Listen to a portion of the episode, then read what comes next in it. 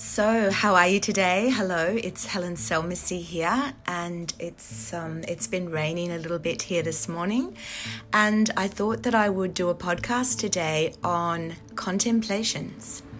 So, unlike meditation, um, contemplation is going deeply within yourself and exploring your own behavior, your own life experiences in a very deep way, and also looking at these experiences and into your life a little bit like a witness, a little bit like somebody else having a peer into your into your life and looking looking through your filing cabinet and seeing what uh, what you have stored in there and how that plays out in your life. So these contemplations are in Tibetan Buddhism are called mind training. And uh, there's four of them here, which we're going to be talking about this morning. And the four of them, it's actually highly recommended that you study one at a time and go very deeply into that. So you can include the contemplation with your meditation or with a japa practice, as in like using your mala and, and doing a mantra. So the idea would be, you know, sit in a comfortable position and go into this contemplation before going into your meditation sequence. Okay? So you can spend as long as you would like in this. You can spend 10 minutes, probably not much less than 5 to 10 minutes on it because you want to be able to uh, go deeper. And you'll find that you will probably get to times when you think, oh, this is boring, you know, I've been working on this and I've kind of exhausted it. You'll find if you sit with the practice for longer, then thing other things will start to surface for you. And with this surfacing then of course you you're releasing you're coming to a new realization of some of your behavioral patterns your life and your concepts and ideas about how you see things. Okay so the first one that to contemplate is contemplation on your precious human body. So what does that mean Okay, so go deeply into the experience of having a body and not just having a body, but having a human body in relation to other beings on our planet. Um, and I'm not just talking animals, I'm talking plants, trees, you know, all of these these beings have a form of consciousness, have a form of some kind of um, you know, spiritual vibration. And we don't even know to what degree some of them have this. But we do know that in our human body that we have the ability to experience a vast array of experiences of all sorts and we can move we're flexible we can move around we're able to have you know quite a very varied diet particularly in our modern days so in this experience, just going into it not only for um, how you feel in this moment as to how you are in this body, you know, whether your body is in pain, whether you're feeling good, um, just knowing that this body is your home while you're here in this life. Your body is your temple, it's your best friend while you're here in this life. And there's also other beings you know even perhaps you know ancestors friends people who have who have died and passed over people who are stuck in other realms of existence other dimensions. The only way that we can help them is in the human body.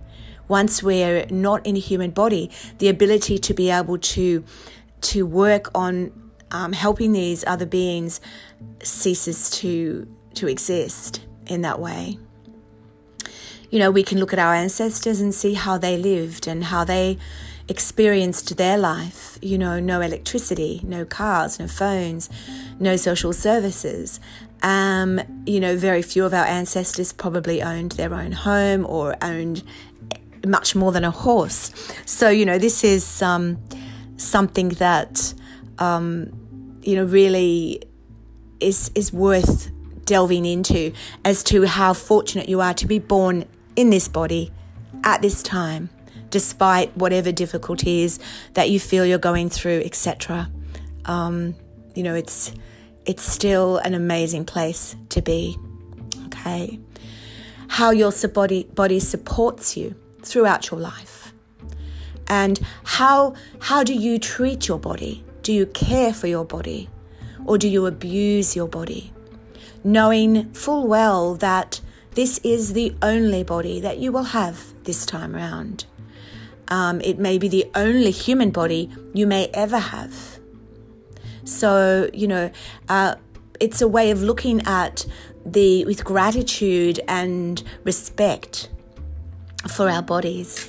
Okay, you know, we we can see all around us in our society that um, you know old age facilities, hospitals are full of di- uh, full of diseases that people have that could have been prevented with caring for the body and the mind. So it it sort of just shines a light on being a little bit more respectful for our precious human bodies. Okay. And as it goes on and on, more will reveal itself to you as you practice this contemplation. The next contemplation, number two, is contemplation on death and impermanence. So, this is one that a lot of people would like to veer away from, but it's something that really needs to be looked at very, very seriously because the very fact of the matter is that from the moment we're born, it's absolutely definite that we're going to die at some point. And this is the only thing that we know for sure in our life. Everything else is up to the fluidity of of what's happening, but our death is is definitely imminent. You know, looking at your possessions, what you own, your family, your friends, your dreams, goals, aspirations will all one day not be here. They'll be gone. No one will even know, perhaps, that any of it even existed. And how important, how much value you put on all of these experiences, these these possessions, etc. And you know, maybe a hundred years, maybe less, uh, it will be totally irrelevant to whoever's here at that time. It means nothing. And it puts into perspective, this contemplation really puts into perspective uh, what's important and what uh, you know, what to attach yourself to and what not to attach yourself to um, during this lifetime. Uh, so, you know, as you contemplate this and get the feeling more of the impermanence, knowing that situations, feelings, emotions, scenarios, um, you know, dramas, stories, all come and go. They all end at some point and putting however much energy that you want to put into those things uh, may come to sort of a little bit more enlighten you as to how much energy you want to put into those things and to look at life a little bit more clearer. Okay? So, our next contemplation, third contemplation, is karma. So there's a lot of talk about karma, but I don't believe that there's a lot of understanding about karma. People, you know, always saying, you know, oh, karma will get them, what goes around comes around, etc., etc. Now, this is all very good, uh, but it also works on you that way. So we need to also look at our own karmic actions. Whatever we do, Every thought, decision, action we take has an effect. It has an effect on us and it has an effect on other people and down a line of people, a further effect. So basically, what you're doing is creating a ripple, which ends up being a tidal wave. At some point, down the track. Now it can be a tidal wave of powerful wonderful energy that does amazing things for people. It could be a tidal wave that destroys a lot of people's lives, depending on one decision, one thought, one action. So it's a contemplation that takes you very deeply into things that you may have done in your life, decisions that you have made, and how they've played out in your life for you. So this is something that you can spend a lot of time on. You know, I'm sure that depending how old you are, you've made a lot of decisions in your life. And once you you come to that decision and then you can trace it and see who that affected how did that affect what was the play out of that and it just gives you an indication of the power of your actions and your thoughts so karma is neither good nor bad in reality, there is no good nor bad, there just is. There's non dual awareness of all things. Good and bad is a perception that we read into things through conditioning and through, uh, you know, man made behavioral patterns. It's a way of kind of separating um, things so we can deal with it. But in reality, karma just is. It's an energy, a universal energy that is impossible to escape, impossible not to get involved with, but we can have karma which is uh, to our benefit because we've made decisions which have been very beneficial and helpful to other people, and so continued down the line. Okay, that's a, it's a very all of these contemplations, you know, discussions can go on with these for quite a long time, particularly as you get into the practice. So, you know, I encourage you also to journal on on these contemplations, uh, so that you have a record of what has come up for you and how you feel about that, and you know where you're going from there. Where what sort of a um, you know stepping off point is that for you, looking at your life moving forward.